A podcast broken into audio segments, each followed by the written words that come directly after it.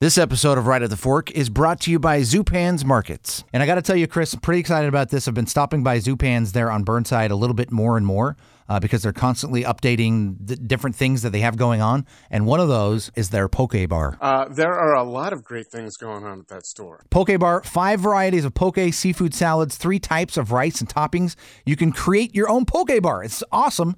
I got to point this out though. It's only available at their Burnside, but expanding to the other locations in 2017. Also, the other thing that you got to keep in mind it's football time. And they have some incredible. I love their house-made guacamole, and their pico de gallo is fantastic. So check the football schedule and sync it up with Zupan's as well. The other thing that you should check out is their beer and wine tastings. They have them in their store every Friday and Saturday, and wine tasting events in Cellar Z at their Burnside and Lake Grove locations. And the easiest way to, to find out about all these things going on is checking out zupans.com. They have this new, brand new website. You can find out what's fresh and new, browse their recipes. I would recommend, I've started following Zupans on Instagram, Chris. Very nice. Yeah, and they feature some beautiful, beautiful items, and it's given me maybe a hundred different ideas of things I need to do on the weekend. So check out their brand new website, zupans.com. You can order online, catering, sandwiches, floral delivery. It's all there at zupans.com.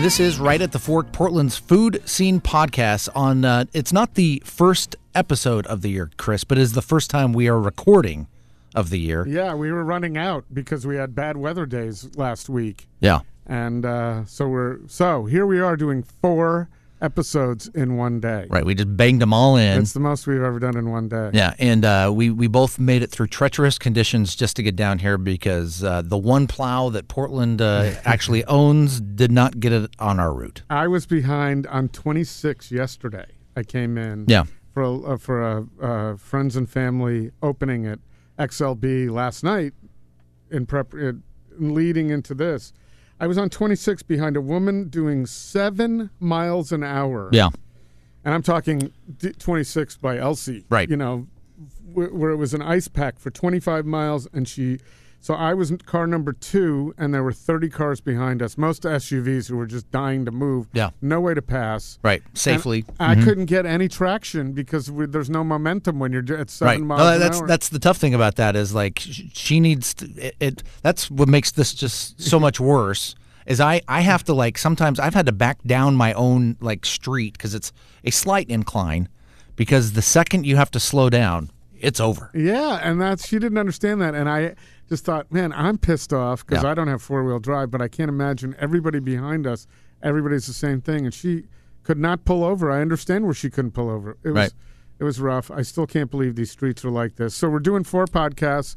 I think I got three or four hours sleep last night. I wish I had more, but I think I spent a little of the night uh, fretting over the loss of the Affordable Care Act and pre-existing conditions. Sure. Yeah, I saw some of those posts. Yeah. So we have to. I'm really excited about this uh, this episode today. Um, it's been we, we've been talking about it for a couple of weeks, but Kevin Alexander from Thrillist published a three part series, uh, just straddling 2016 and 2017, uh, about the upcoming or the current or what's about to happen restaurant bubble. And uh, it dawned on me that it was a year ago that we had Kurt Huffman on the show. Yeah, talking about talking about. He didn't call it. I don't know that Kurt called it a bubble. No, but he said it's the worst time Yeah. in Portland to open a restaurant. and he made a prediction prediction that we'll see some uh, closings for restaurants that will make a lot of people kind of go, "What?" Right. And we did. So we did. We saw Smallwares close. We saw Cocotte close. I actually spoke with Kat LeSueur uh, texting the other night, and she said since Cocotte closed, her finances are much better than when they when it was open. Right. And this relates to some of what we're what we're going to talk about. And I thought it would be a good idea. Um, uh, coincidentally, I happened to be talking to my cousin Jim Angelus um, last week, who owns Bacon Bacon in San Francisco, and he was telling me that he was closing down one of his locations. Mhm. He had previously closed down three food trucks, and it relates to what's Kevin what Kevin is talking about. And Kevin's based in the Bay Area. Jim's down there, so we're not. This is a larger issue than just Portland, Right. Uh, the restaurant. Uh, he and Kevin cites Portland as some of the um, the the central.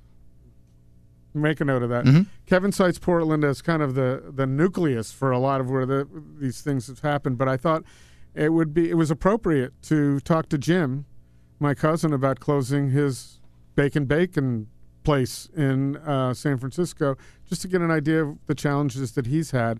And there's kind of a second degree of separation issue here. We have Kurt Huffman on the on the podcast to discuss it, and uh, so this is how this works. I was uh, my cousin Jim used to work years ago in Connecticut with Rick Gencarelli at Miramar in Westport. Yeah. Years later, Jimmy Jim came up here, and I was doing the usual. Let's do a three-day Portland food crazy thing, Yeah. and he's appropriate for it because he loves to eat. Mhm. And uh, along the way, he said, "I want you to meet my friend Rick, um, who used to work in Vermont. We used to work together in Connecticut.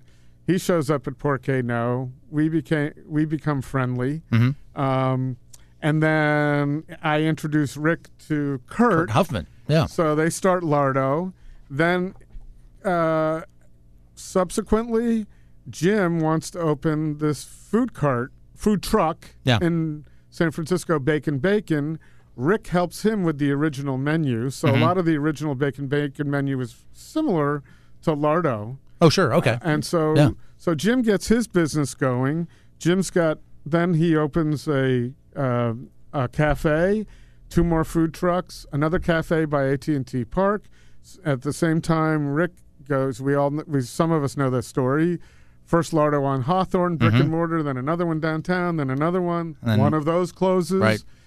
Jim's closing some of his, so I thought it would be kind of um, interesting if we kind of pasted it all together a little bit, and I thought Jim was a little bit of the nucleus of this, and uh, we've talked about him on the podcast over the years, so it's it's nice to have him on the podcast.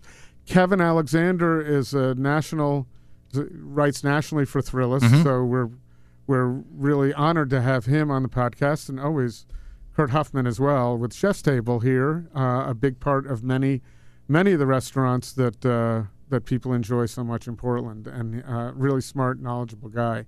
So um, we start the podcast with uh, well, right after we we introduce Kevin and Kurt, we'll go to my cousin Jim Mhm. and go from there. So.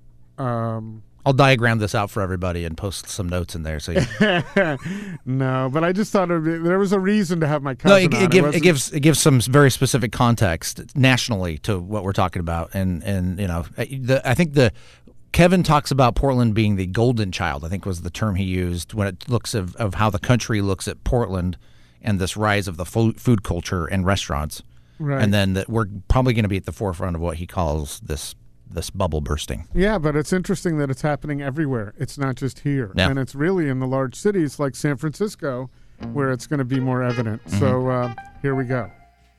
Right at the Fork is brought to you by Leanne Bach of M Realty. Choosing the right realtor can make or break the buying or selling experience in real estate. Leanne Bach is in tune with the ever changing Portland landscape, especially as it pertains to our food and restaurant world. Why not work with someone who's in step with you and has years of experience to work on your behalf? Find Leanne at leannebach.com. L E A N N E B A C H dot com. The Portland Auto Show. Order tickets now for the Auto Show's sneak peek for charity preview party on January 25th. Eat great food and enjoy open bars while browsing over 600 models, with proceeds going to seven great Portland area charities. Your $100 tickets for a night out on the town are tax deductible. Visit PortlandAutoShow.com now and look for the sneak peek tab. Zupans, unsurpassed quality from the best meats and wines to local baked goods, fresh flowers, and an extensive craft beer selection. Step into Zupans and be inspired for your next meal. Food loving customers as well as local chefs know that Zupans is the place to find the very best Northwest bounty in Portland, West Burnside, Southwest Macadam, and Lake Oswego. Local and family owned for over 40 years, Zupan's Markets, and by Portland Food Adventures. Did you know you can eat and drink your way through Europe with chefs like Ataula's Jose Chesa and Lardo's Rick Gencarelli? Join Right at the Fork host Chris Angelus and his great chef friends for these trips of a lifetime to Barcelona and Tuscany in September and October. Get to portlandfoodadventures.com and click on the blog tab to see pricing and itineraries. And Soundspeed. Soundspeed. All right, so we're we're pleased to have uh, Kevin Alexander of Thrillist, who just put together a fantastic three-part series on the the upcoming restaurant bubble. Welcome, Kevin. Thanks for having me. It was a series that I noted was, was being shared by a lot of restaurateurs and chefs here in Portland. And interestingly enough, it was exactly a year ago uh, this week that we had Kurt Huffman on the podcast for our first episode of the year, I believe, where Kurt, you had mentioned that 2016 was just a horrible time to open a restaurant in Portland, and and uh, so we thought putting together what you said in 2016, a year later, what Kevin's writing about, it'd be interesting to have a discussion about it here. Starting off 2017. Welcome, Kurt. Thanks, Chris. So we have a uh, little clip to that we'd like to play of my cousin, who owns Bacon Bacon in San Francisco. Uh, and just interestingly enough, when we were putting this podcast together last week, arranging to do this, actually, we arranged to do it two weeks ago. We're now snowed out and iced out and doing it again, uh, or actually for the first time, but we're in the studio. We're trying again.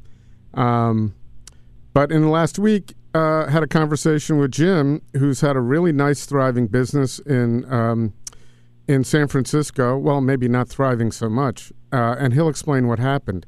But I just wanted you to to uh, listen to this, and then uh, we'll talk about it right after.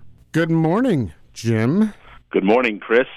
You know, it's great to have you on this podcast. You've been referenced a few times over these couple of years, and it's good to finally have your your voice. You're a celebrity. You've been on all sorts of things. Bacon Bacon has been on Saturday Night Live, and uh, you've been. On, what shows have you been on so far?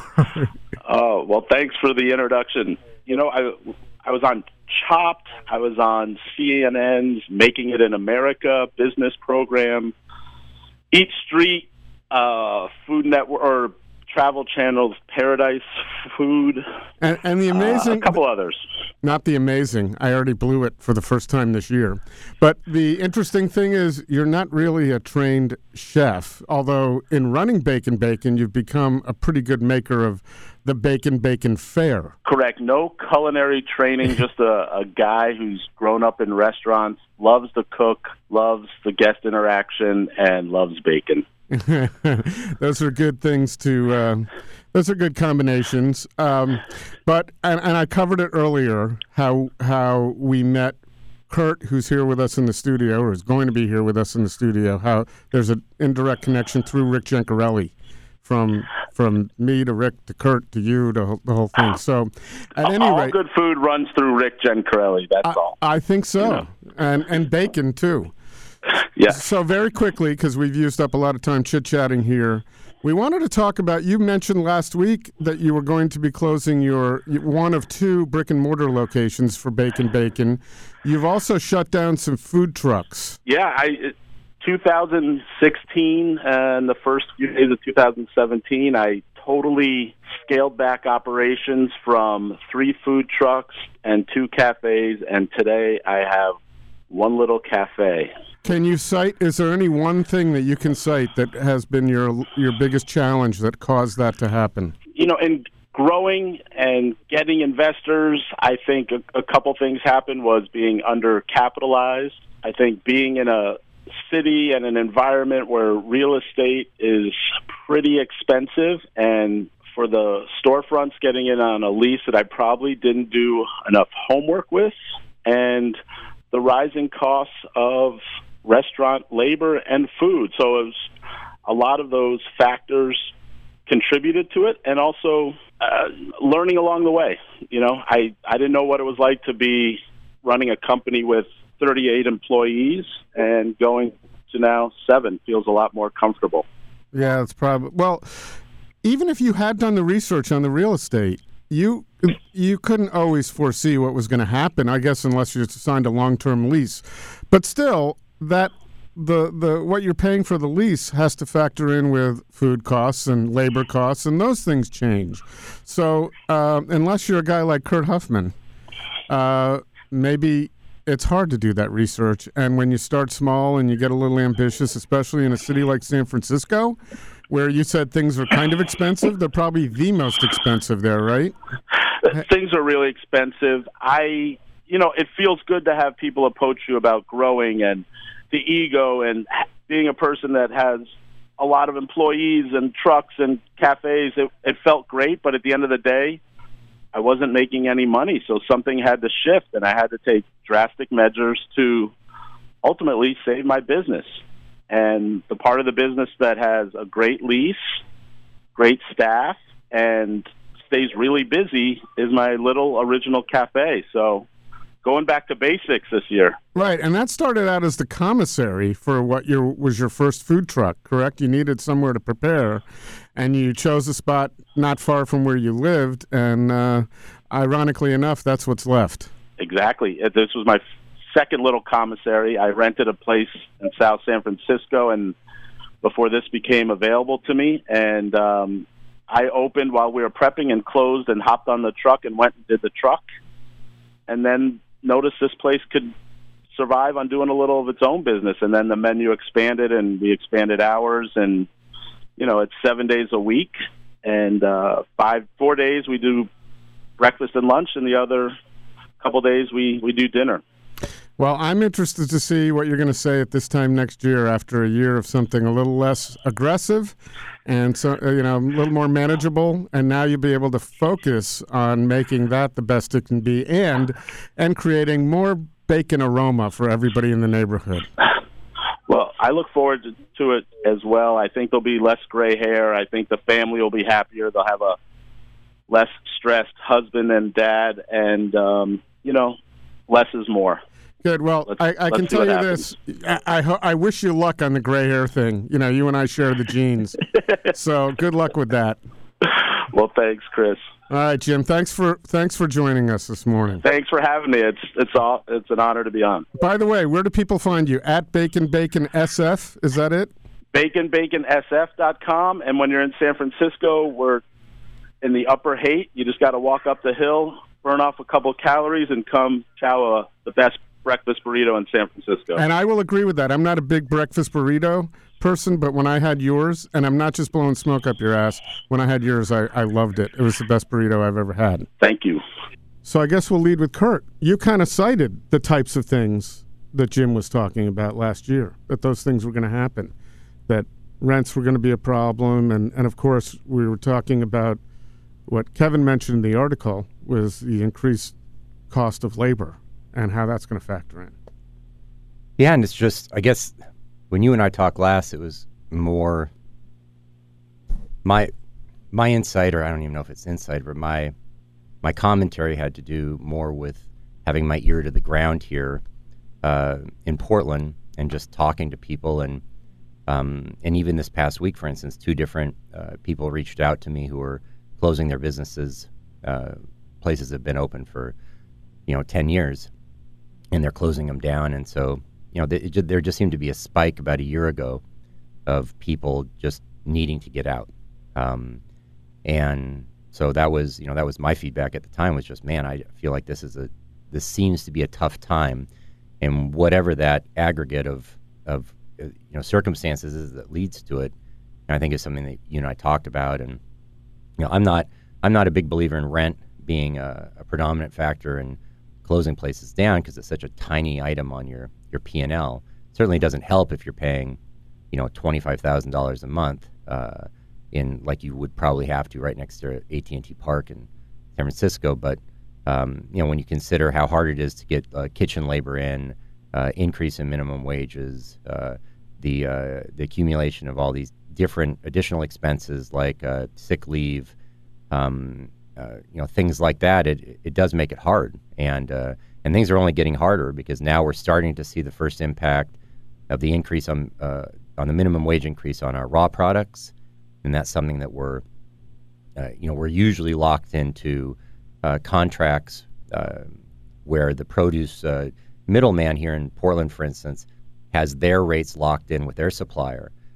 So they we actually see there's a lag in seeing how much you know lettuce is going to go up or whatever is going to go up.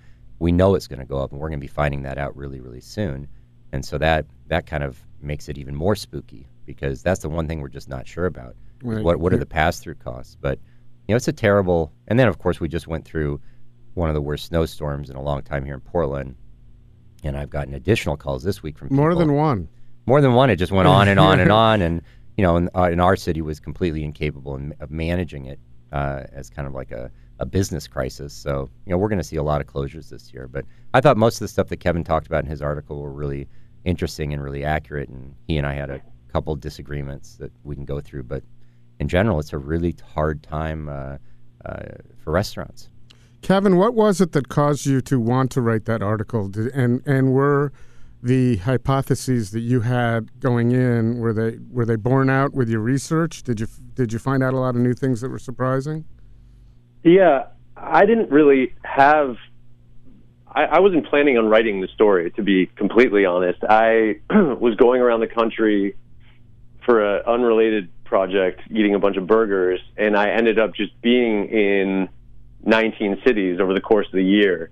And what I kept seeing, and uh, when I talked to restaurateurs and chefs and a like I, I started seeing the same sort of thing. So that sort of created the the first part of the series uh, the hot new food town template which obviously like a lot of people stole from portland 2006 but like the um so that kind and and one sort of led into the next. And but by the end you know over the course of the year by the end it was always the the places, those sort of casual fine dining sit down restaurants with the, the more ambitious menus, that those were always the places that were closing. And in every city I was going to, and, um, you know, I think Olivia in uh, Austin, which was like one of their signature restaurants, you know, one of their restaurants that really put them on the dining scene on a national scale in 2009.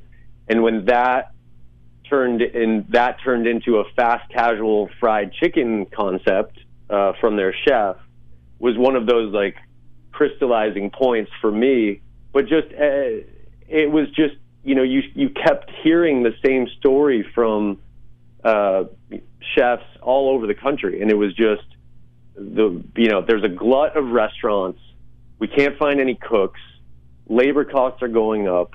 Uh, rent increases and you know and all of these things were sort of combining but you weren't hearing about it because there was so much money coming in from outside investors um, you know because it, it was such a cool thing to be a part of a restaurant. It's such a, a if you have money it's such a, a powerful thing. So i think a lot of people didn't realize just what a bubble it was because places continue to open at such a brisk pace. And so all of those factors kind of combined and, and, and I started to see it and I said, like, why isn't someone writing about this? Because people were writing about it locally. You know, you'd you'd sort of say, Oh, like why are all these places in Atlanta closing? Why are all these places in Portland closing?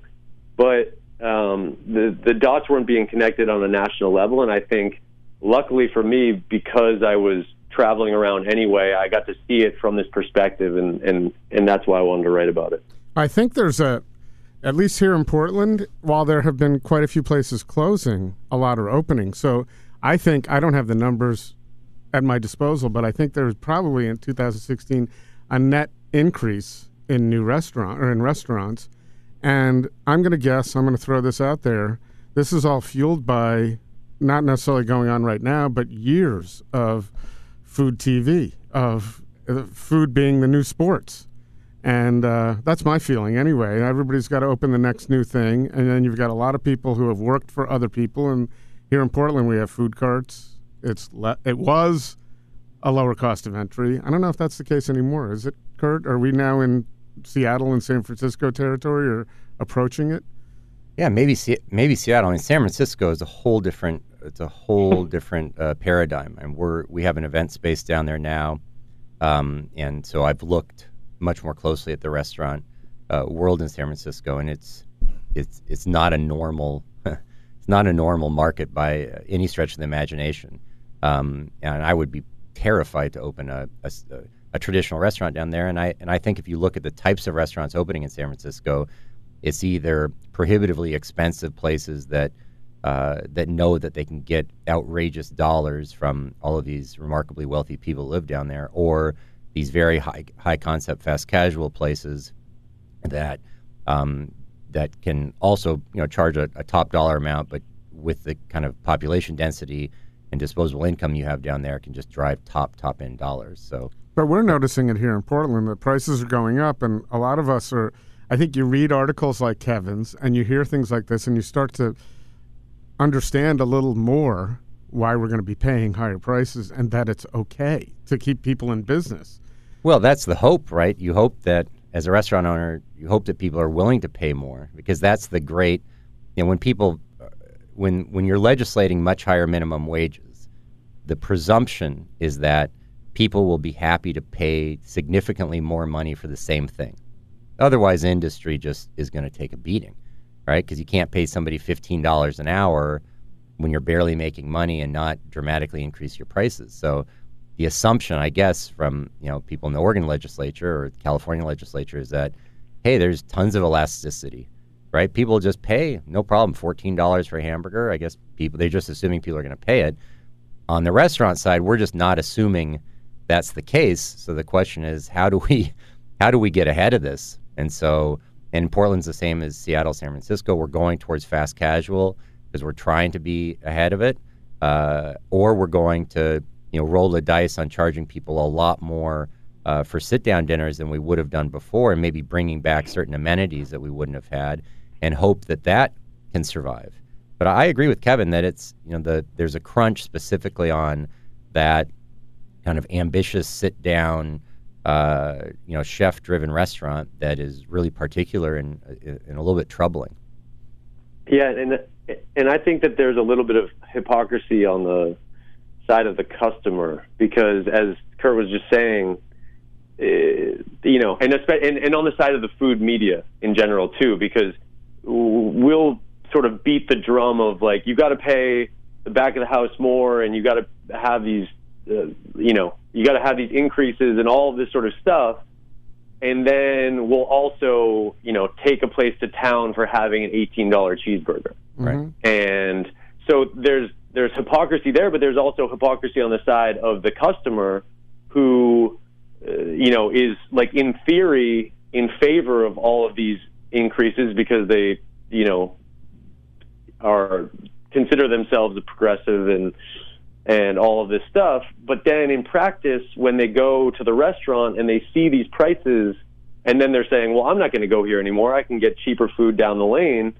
You that you know you know what I mean. It, there needs to be that overall sort of acceptance, and if there's not, if you're only kind of like paying lip service to it in theory, and then you're not willing to pay the higher prices, um, then you're going to be stuck in this point. And as Kurt said, like then then more and more restaurants will take a beating uh, because they're just people won't be willing to pay their prices. Yeah, and it's not as though there are just only casual, finer dining restaurants. There's all sorts of opportunities. So when when it comes time to decide where am I going to go tonight, and I'm guilty of this, and I, I'm no different than anybody else.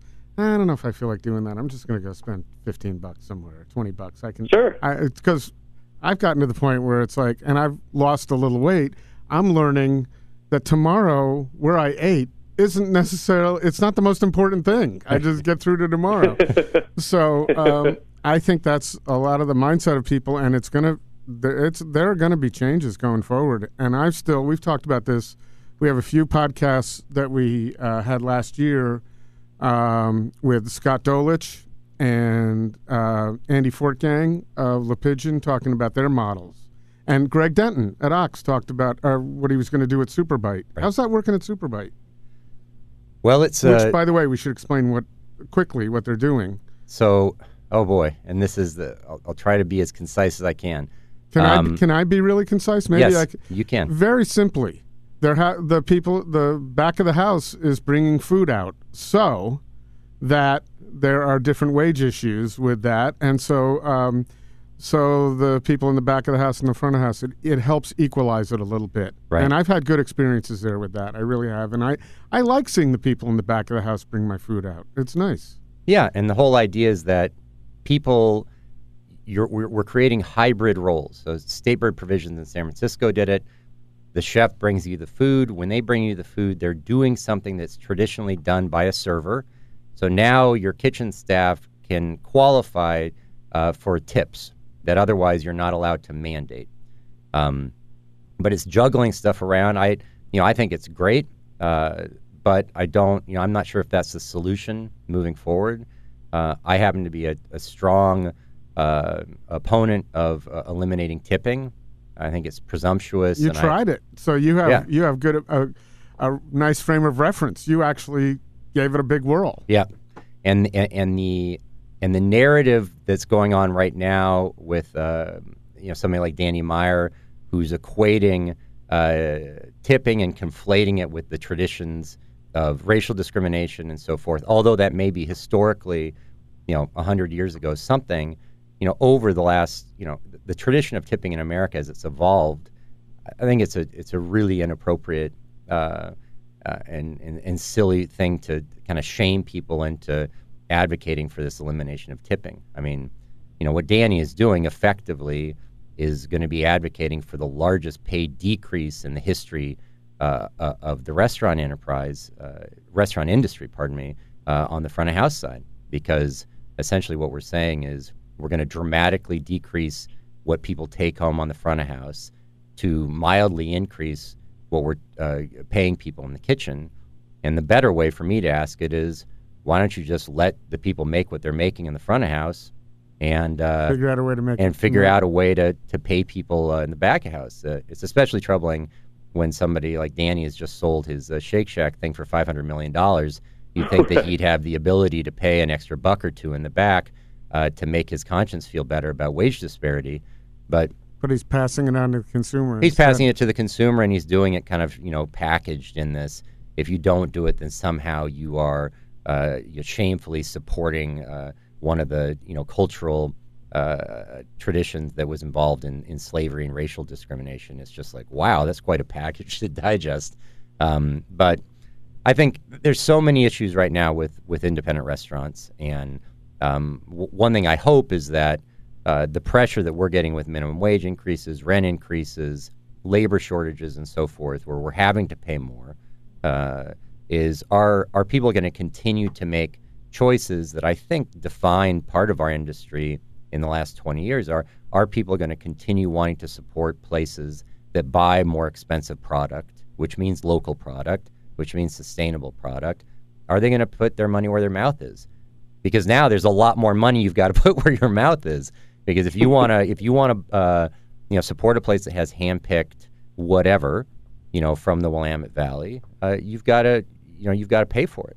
And And I would imagine it's a tough fight to get a creative chef who has an ego involved to start, you know, okay, no, you're gonna you're gonna source this from Sysco, and you're not going to be talking to your farmer anymore. That's, yeah, it would be a paradigm shift that would be terrible. I mean, but for everybody, for everybody. So you hope that people, you know, kind of uh, walk the talk, and uh, and that's going to be a four-year conversation, at least in Oregon.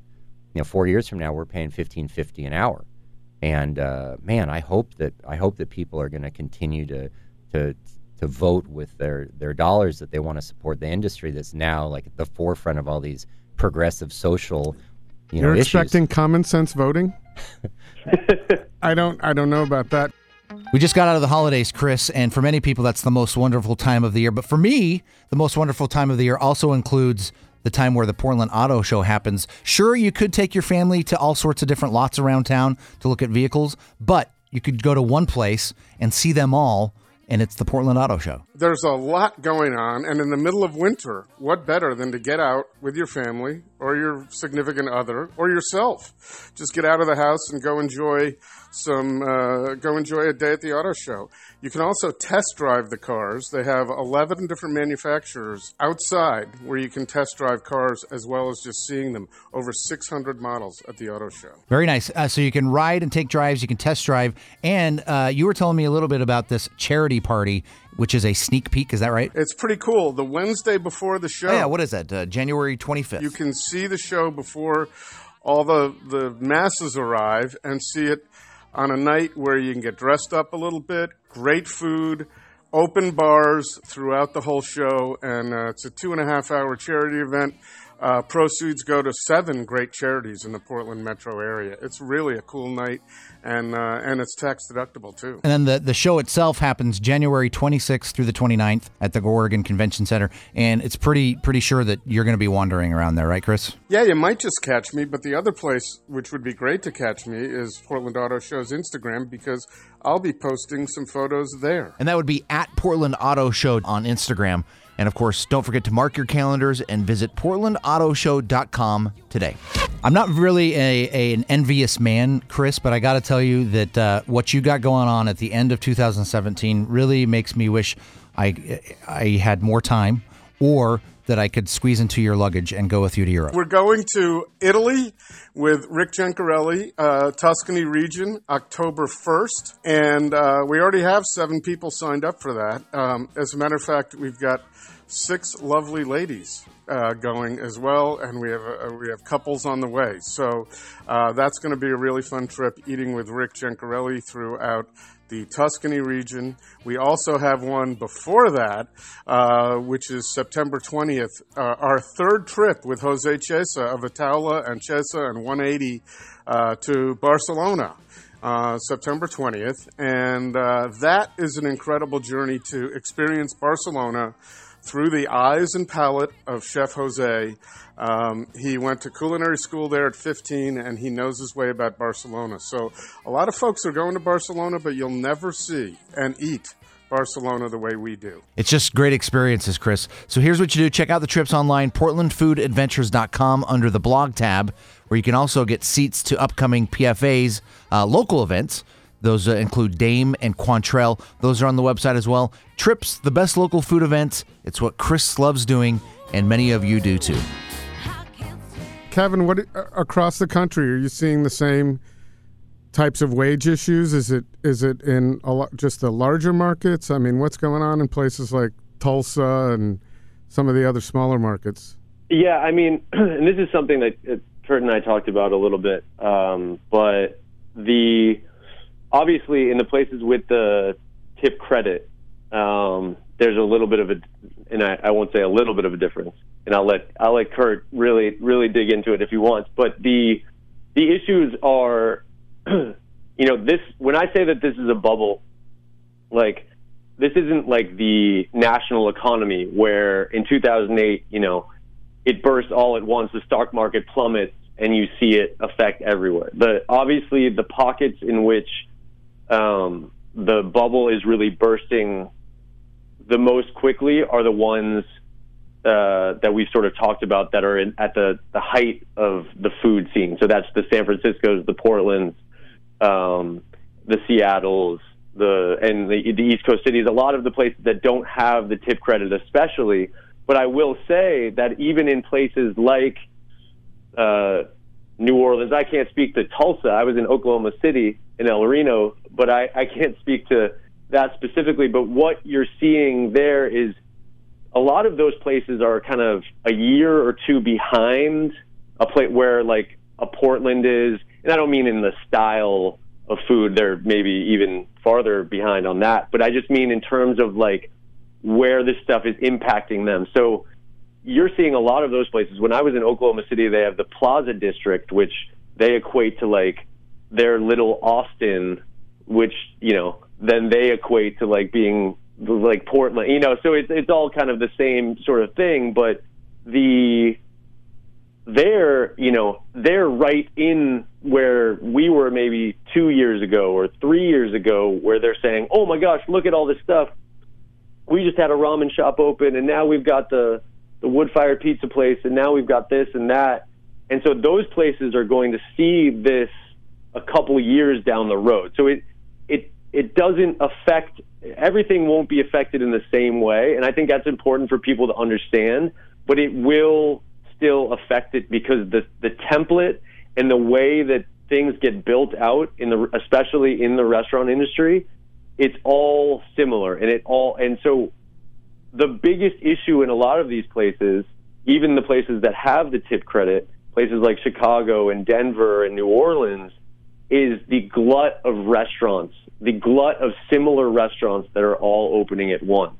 So when you have such a, and I mean the in the thing I threw out in the uh, story was in San Francisco where you know in 2011 there were 3,600 restaurants. In 2012, or sorry, in 2016 there were 7,600 when you just have that many restaurants opening and you're seeing the same sort of increases in Denver, in Nashville, in Atlanta, like the the glut of restaurants opening just creates this this huge I mean that that helps create the bubble, but it, it's it's also just if you're the average consumer and you're like, okay, you know, I can go out to dinner maybe once or twice a week, you feel it, it almost becomes this restaurant for sport thing. Oh, where I've always called it the going to- Disneyland of food up right? here. It's crazy. And I love And- everybody, but I mean, how many more n- new restaurants do we actually need? and you don't need any. And Right. that's where I mean, and that's where I think the like uh, you know the bubble like a bubble is never a good thing, and when it bursts, like a lot of good people who've thrown their money into their restaurants, chefs and owners, and a lot of people like they'll lose those things, and it, you can't get those back. But at the same time, there needs to be this market correction. There's just too many restaurants, and there's just too many people doing the same thing and that I think needs to be corrected and it, it there needs to be you know the right number of restaurants for your city in a place like Portland uh, I I'm always astonished with your population density how you can sustain the number of restaurants that you guys have up there Let Kurt answer Yeah, that. I think. Well, I thought what was interesting about the article was, and this is not something I really focus on because we're so deep in the belly of just trying to run restaurant businesses, but is this idea of uh, this massive growth and interest about restaurants, which brings in money from you know non-traditional sources for restaurants to open. People being excited about opening restaurants from kind of a vanity investment perspective. The huge explosion of numbers of restaurants. So there's more choice than there's ever been, but also at the same time, this kind of this kind of attention span issue with the number of consumers, where, like you touched on in San Francisco, uh, about how people are going to the next thing, the next thing, the next thing, the next thing.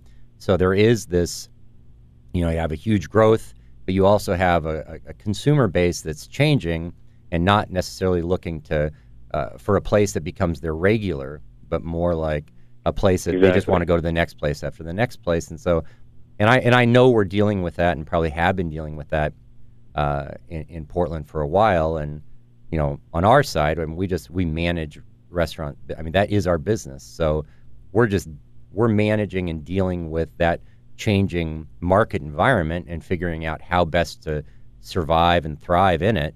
And so for us as operators, you know, when you're in a rocky sea, you just adjust, right? And you don't jump all out of the boat and you give up.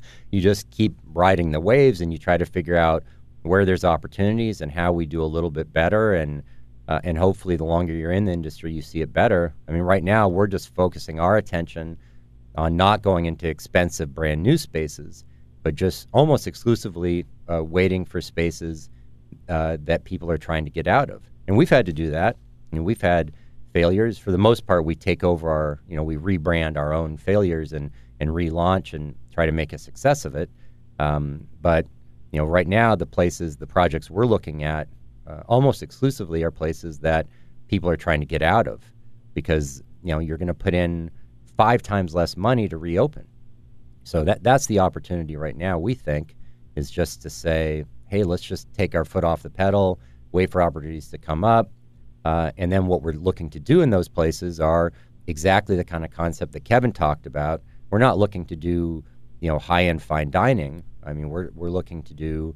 Uh, we're opening a place uh, on this week called XLB with Jasper Shen. It's a it's a counter service Chinese restaurant. Super simple, delicious food, very high end food, but counter service, relatively inexpensive. Um, you know, showy. It's made right in front of you. The the bao, so it's it's great. But man, it's a it's it's a frightening time to think about putting a million dollars into a restaurant. And there's actually a place in in Pearl, right in the heart of commercial Portland, that's supposed to be a Holstein's. It's this very high end burger concept, and you know there's problems when that place is just sat empty for a year and a half with their signs on it. It's like what That's a long time. know, why aren't they going in? They're paying rent. Are they paying rent? Like, why? So I think you look at national chains and they're petrified to go into these big markets. They're not allowed in San Francisco. Now, there's this rule about if there's more, if you have more than 12 locations, you can't go into San Francisco proper. The city won't let you in there. But Seattle, Portland, there's a reason there are no national chains going into downtown areas. Because they have a model. That Yeah, it just to, doesn't. And they're like, what the hell is going on in there? It's just too much volatility, too many costs. But us independent operators are just crazy. We Right. just. well, too much competition for them. They realize Right. that that we don't want to get into that. But the paradigm now that you see opening is, you know, general manager or chef uh, of successful place uh, meets people that thinks that they're superstars, loves how successful their current place is, offers to give them all this money to do new place, goes into new place, and you know, four out of five are going to collapse. And but the money just keeps seeming to be there. Well, and it's here. It wouldn't have happened ten years ago. Yeah. but the money's now coming back. But I find XLB kind of an interesting case. It encapsulates what you're talking about. That was the third location for Lardo, Yeah. which was doing very well, Yeah. and perhaps that was a little aggressive too early. I don't know. I'm not going to tell put words in your mouth, but and so your own concept is going in there to take the place of a place that wasn't doing as well as its other two locations. Yeah, and I think we were a little bit too early there. At the end of the day, you know, failure rests on our shoulders. It just didn't. People didn't like it up there. Everybody likes Lardo, so it's just a bummer it didn't work there. I don't. un- I don't understand Yeah, that. but you know, shame on us for choosing that location when we chose it. how but could you have known? How could you have known? You can't. You can't. But at this point in this environment right now, I, I only want to go where there's people. I don't want to go to emerging neighborhoods. Why in this kind of market with this much risk? Why would why would you go somewhere where there's not you know, and there are two very high end openings in the last year here, places that I think are amazing here in Portland. I think currently the best restaurant in Portland is in kind of these emerging neighborhoods and they're dead. And you just feel like why would you why would you choose to go into a neighborhood where there's just no foot traffic and you just don't think about it because in Portland you just feel like if you build it they will come and that's just not it's less and less the case when there's so many choices because you'll get it for a little while but the end of the day in this market you need to you need to be close to all the people that aren't kind of trend eating you know that aren't So Right, that's the problem. That's the problem with North Williams because if you look at it uh, on a just from a layman's perspective, holy shit, there are all these new. There are going to be a lot of new residents here. Yeah. A lot of people need well to there's eat. like there's like 2000 you know uh, but there's going to be 2000 residents that will be there in a year once the buildings are finished um, but you have to get there. But the upside is that this concept we're putting up there just happens to have a lot of interest. You know, Lardo was the third one. Maybe that didn't move the needle in terms of public interest. Jasper, it's one of the, the Holy Trinity, we call it. It's like if you get the Oregonian, the Willamette Week, and Portland Monthly to all write excited stories about you opening, it's like, wow, at least from the press perspective, it seems like there's a lot of people interested. Everybody knows it's going to be awesome. I mean, Jasper's such a great chef, but being awesome is not nearly enough to move the needle these days. If you think you can just open something fantastic and make the best bao anybody has ever had, but in a in the boondoggles and it's going to be a success, it's just like you're so sorely mistaken. I've also maintained here in Portland. I've said this from the get go that you know coming from the New York area where there were 20 sports teams, or actually, if you look at the major sports, there were a lot.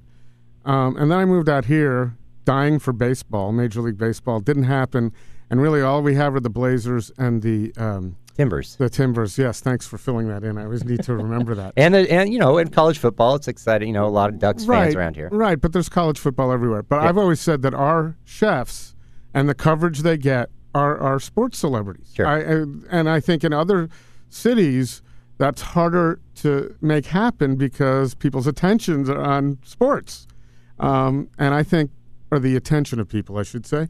But I think that um, I think here there's that syndrome. I don't know, Kevin. Did you find that celebrity status chef thing pretty prominent elsewhere, and is that fueling a lot of this growth?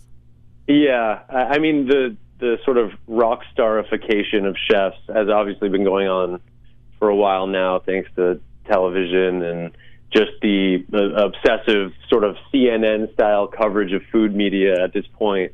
Um, but it, it does it you know it happens everywhere at this point where any city that you go into that has the like hot new food town aesthetic where and you know the chef is all tatted up and he's sort of this bad boy and maybe he has a motorcycle um What's that? I've never The- heard of this.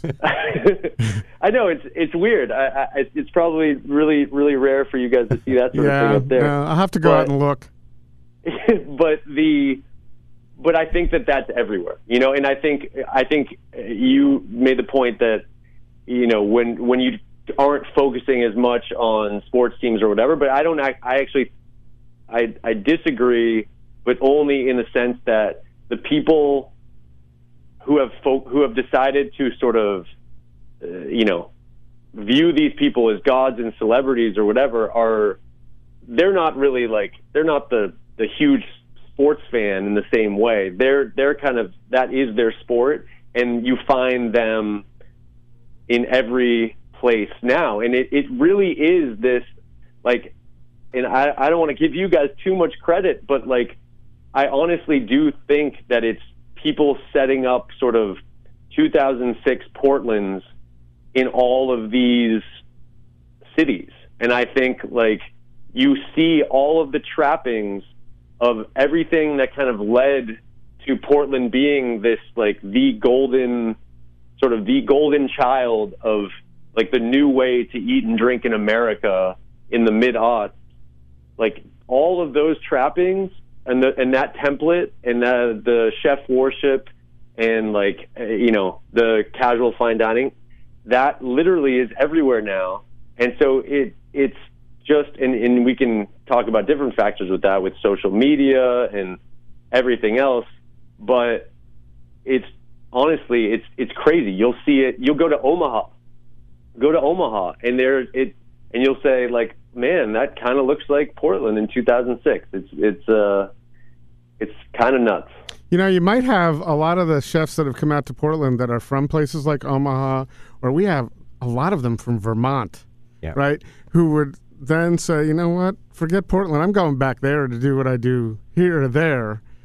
Maybe we'll see And that going that. on. Yeah. Well, I don't. I mean, I don't have a single partner that uh, is from Portland, and I can't think of a. Uh, I mean, I'm trying to think of chefs that I know. Uh, my best friend Leather Storrs is from Portland, but aside from that, I mean, it's you know, it's a migratory group of people. They they go somewhere looking for something. Uh, you just think about everybody on the list. You know, they moved here from somewhere. Um, but I agree with Kevin to the extent that I think that I think of I think of the media attention for food as just being like a new channel on your cable box, and that competes with sports.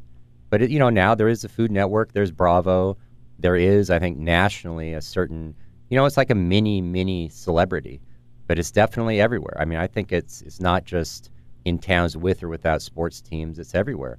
I mean my sister just moved to South Carolina, and you know even there it's like you know there's there's just this you know there's now like all of this you know there's eater there's Thrillist to certain extent there's you know all of these all this online coverage radio coverage you know cable tv coverage that's created a mini interest on the national level with food and celebrity and what's happening.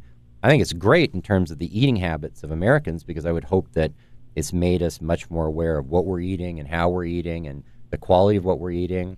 But you know, for the restaurant, for what it means long term, it's going to be really interesting to to see because it creates a lot of chaos and a lot of totally unrealistic expectations with young with young kids.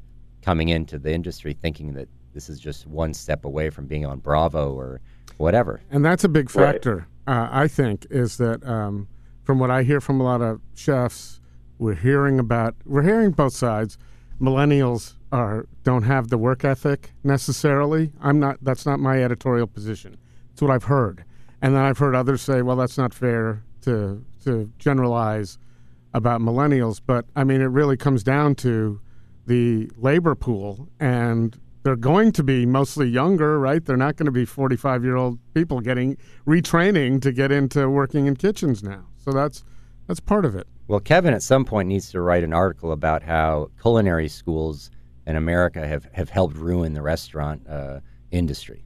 It's just I'm I'm on it. it's such a it's such a fiasco.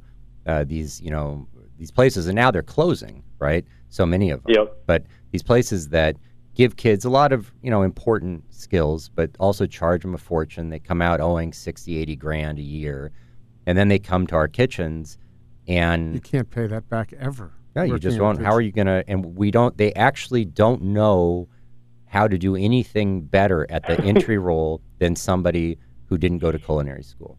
Now they know a lot more. You know, you can ask them to make a sauce, and they should know how to make it. But you're not being asked to be creative when you walk into a craft. It's not an art, you know, project. The restaurant. It's a craft.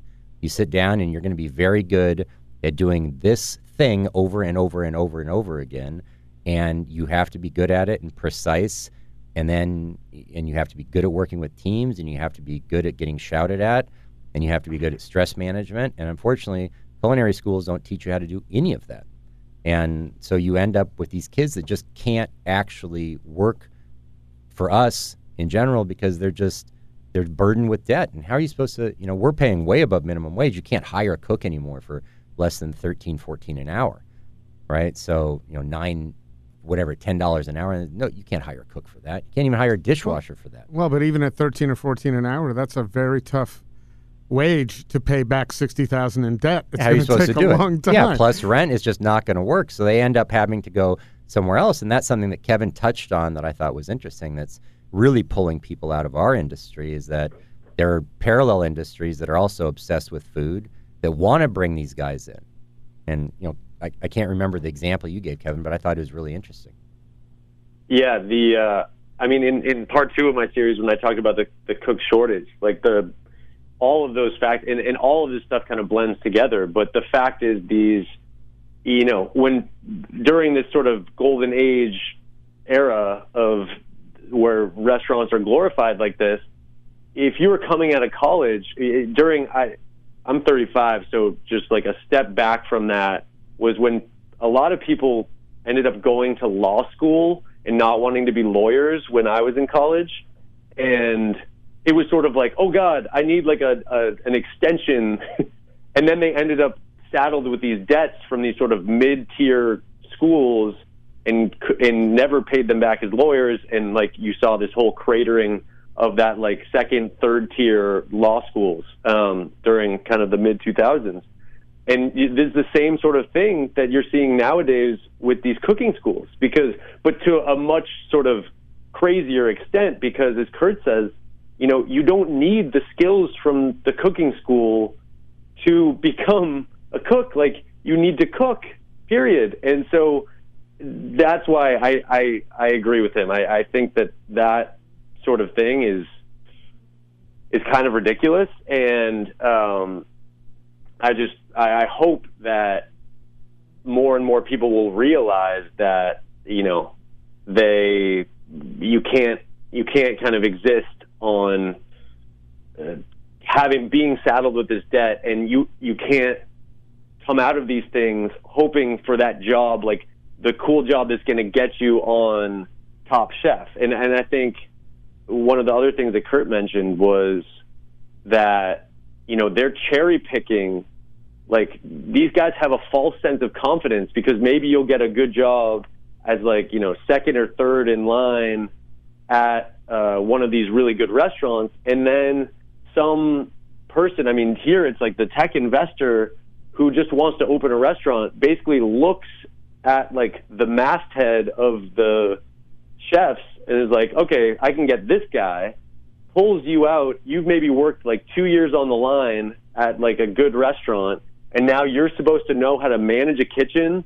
You're supposed to know how to buy, like you're supposed to know how to do all of these things that aren't even in your skill set, even if you're actually technically a good cook. And that's why you see a lot of those places with like where they say, oh, there's the the you know the 25 year old chef, and they try and say that he's like a phenom, but the the fact of the matter is like you don't have the experience, you don't know how to run a kitchen, you don't know how to manage people, your place is going down. I think uh, Kurt has talked about that before. Yeah, phenoms. I mean, give me a break. It's just like, you know, it's just it, it's a craft. It takes ten thousand hours to know have any clue what you're doing. Um, we we've worked with young people in the past. We'll never we'll never do it in ag- again. What's you know, the math on 10,000 hours? How many years is that? uh, I don't know on a st- you know a standard eighty hour work week for a cook. I just do them do the math. 80 I hour work week. Okay, that's that's pleasant. Yeah, but I mean that's right. That's the that you know when we meet partners, when we talk to partners about you know wanting to do a project together, we met with Jasper, for instance, with XLB. My first question is, you know, what do you, what's your ambition here? Is this, and if at any point he says, oh, I want a work life balance, it's like, yeah, we're not interested. This is not a work life balance industry. You know, this is a hard industry, and you have to basically bust your ass to to make it. And if you think you're going to be able to, uh, you know, go fishing uh, every Thursday, Friday, like you'd be the most talented person in the world. And there are examples of chefs like that in Portland. But long term, you're not going to survive, and in in the restaurant's not going to survive. You know, the best chefs are all of a certain type of personality, and uh, you know they're they're hard, hard workers, and and they're relentless. So, you know, that's just that's and just I think that's something that's inherent. You know, I've always pointed to Vitaly and say, how does how did he want to open Headwaters? And I've I've thought, doesn't he want some time to travel or spend with Kimberly? But in fact, that's his personality. He loves and to that's work. What he lo- he loves to work, Yeah. and he loves what he does, and he's you know he's got a different. and it's mi- very gratifying. You know, I love it. I love it's like I don't. I, l- I look forward to weekends because I can get more done. You know, I don't. I don't see any fun in just like I don't want to sit on a beach. It's just I just, I'll go stir crazy. You know, I want to uh, get stuff done. I want to. You know, I want to help out my partners. Like I want to. You know, we want to. We want to. We want to provide awesome experiences to people, and that's that's a gratification. But you know, just to But- come back to the restaurant thing again, I my feeling is what to address these problems that you know that we've we've spoken to outside of the bubble is as, a, as an industry we've got to figure out how to pay cooks more. You know, that is the number one problem we have to figure out. Um, At least it's been identified now. I, I don't rem- I don't recall anybody discussing this right. in a big way th- two, three, four years ago. So now it's on the Yeah, well, we when we opened Loyal Legion, and that was a place we did without uh, tipping at the beginning. The whole idea was to start everybody at fifteen an hour, just figure out a way. And the bottom line is, you know, for us for us to be competitive and to hire the people we need, um, and we're now uh, we're now in our group doing a little bit of uh, uh, restaurant consulting with uh, hotels with management agreements. And the thing I tell them is, look, you've got to be able to start your guys out at 15 an hour to staff it to be stable. And you know, so on our in our P and Ls, we've got to figure out how to get the chefs up. You know, I think I think 16 to 18 an hour is the number we need to be at to bring new talent in, to bring kids in, to allow them to survive, to be to be dynamic. If we're going to save the the type of dining that Kevin was talking about, which is this sit down, ambitious, you know, but not too expensive dining, because you just can't. If you don't have the cooks, you can't do anything. Are you optimistic about that? Uh, it's it's hard, especially in the context of having to pay all your servers fifteen dollars an hour. You know, when they're already making you know twenty to fifty dollars an hour in tips. You know, that's hard. Uh, so that's why I think when Ken was talking about tip credit, I think I'm very envious of the 43 states uh, in the country that uh, are able to pay their servers between or are able to count their tips towards their wages down to a, a level. But you know, in Denver, uh, where Bamboo Sushi just went, he's paying 450 an hour on his front of house. Uh, you know, I'm paying 10. So, uh, you know, can you imagine how much more I could pay my cooks if we had an extra six dollars an hour, an hour, yeah. uh, for half of my staff? I mean, it would really change it. And for people that don't reallocate that money to the to the back of house staff, you know, then they're not looking at the big picture. Do you foresee, uh, do, or do you think maybe there needs to be a better political action group to lobby for these changes in Oregon? I, I, am not really knowledgeable about who's yeah, lobbying no, and I what's don't. I don't on. think it's ever going to happen, just because tip credit here in Oregon is is really kind of a a taboo uh, within it's like, the uh, it's like someone pumping their own gas. Well, it's within the things. union within the union world, especially at the hotel level. The unions are violently opposed to, to tip credit, and and I don't quite understand everything. I just know that it's at one point it almost passed, but it's just it's one of those things that's been grabbed on to, and we'll, we'll probably never get it. Um, so we just need to work uh, under with understanding that we won't have it, you know, and we'll just we'll just do better, and we're going to figure out a way what we're doing now, for instance, is just asking our servers to uh, tip out more than they did in the past, and the hope is that uh, they'll do it. You know, we can't mandate it, Right, Because that's where the you law know, is. It's that's where the law is. it. But they Um, can voluntarily do it. Absolutely, and we we find that servers, for the most part, are, are very generous because they understand that uh, you know the better staff we have in the kitchen, the more the faster they get the food, the more money they make. Right. So, Kevin, are you finding uh, optimism when you were out talking to people? Do you find any optimism, or is, are we in a pessimistic period right now?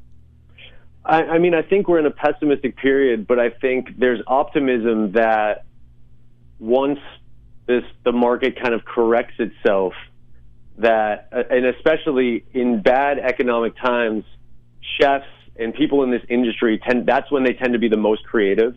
That's when you actually see the most dynamic food, and it's almost like people don't care anymore. Like they're like, well, screw it, we're just going to like do what we want. And you saw that sort of during the food truck revolution in 2008. So where I'm optimistic, where a lot of people are optimistic is, you know, it'll get a lot of people who frankly don't belong in the restaurant business out because sort of anyone who's pretending will be found out and they'll be wiped out. And so you'll have professionals like Kurt who are better able to address the needs of, you know, the uh, people dining. But you'll also see, I think, um, as the, you know, as the market corrects itself and as rents go down and there are just less and less restaurants, that you'll see more dynamic things. You'll see more creativity and hopefully uh, we'll see like a whole new sort of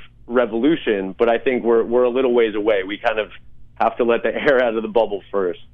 But what we will see between now and then is what uh, some Portlanders hate, which is called counter service. Just get used to it, because and we've started moving in that direction. You stand up, you go to the bar, you order your thing, you go, you know, you go sit down, and the food comes to you. But those are going to be that's the number one growth segment right now that we see in Portland is you've got to figure out how to cut all your labor. So provide a great product, but where the guest is is participating in a way that feels cool. But man, some people hate counter service. Um, but but, but you're saying get used to it. Get used And- to it. and and that's the only way the food is going to be less expensive. Yeah. Other than that, you're that's the only way that more. the food stays the same price. the not same less price. expensive. Yeah, well, no, I meant less expensive than it Yeah. could be. But um, well, listen, I have a feeling this isn't going to be. I know this is not the last we're going to want to talk about this. So, Kevin, I hope you'll join us sometime down the pike. Um, to and yeah, I'm sure you're going to have new adventures and and you're going to be writing about new things. We'd love to have you back on, Kurt. It's always a pleasure to have you here, Kurt Huffman. Kevin, how do you find you? Do you like people tweeting you? It's, they can tweet me at k alexander 03 um, and I'll just I'll just preempt it here and say that uh, my next big story is I'm I'm trying to dig into the whole tip credit tipping bubble. So uh, expect some expect some quotes from Kurt in that story. Great. And we encourage people to go back and listen to our interview with Greg Denton last year, Scott Dolich, and Andy Fortgang. In particular, we touch on it in a lot of podcasts, but um, it's been an issue that obviously is very important and it's going to continue to be. So we'll look forward to your article. And again, uh, look forward to chatting with chatting you with you again sometime, Kevin. Absolutely. Thanks. Thanks, Kurt, for coming in. Appreciate it. You tough, bet. day, tough day. I'm going to say one last thing. If I don't say it, get out and spend more money than you normally would have at our Portland restaurants right now because they have endured hell. And one day of closing affects a whole month, so they've they've been closed a lot. Well, restaurants and retail, just Right. it's just been a disaster. You know, the last five days. I mean, it's really been it's really been a bummer. And uh, and I know of restaurants that have reached out to me during this period, just saying they're not going to make payroll. I mean, it's a it's a it's a mini crisis. So do what you can, help as much as you can, and by the way, while you're helping, you're eating. You're eating wonderful food. So um, thanks very much. Right at the Fork is supported by PortlandFoodAndDrink.com. The legendary food dude dishes up Portland food news and comprehensive guides to just about everything that has to do with food in Portland, from coffee and wine shops to bakeries and more. Right at the Fork is hosted and produced by Chris Angelus and Court Johnson. Intro music by Arielle Verinis. Find links to her music in the show notes section. Connect with us on Twitter and Instagram at Food Podcast PDX or on Facebook at Right at the Fork or online at rightatthefork.com.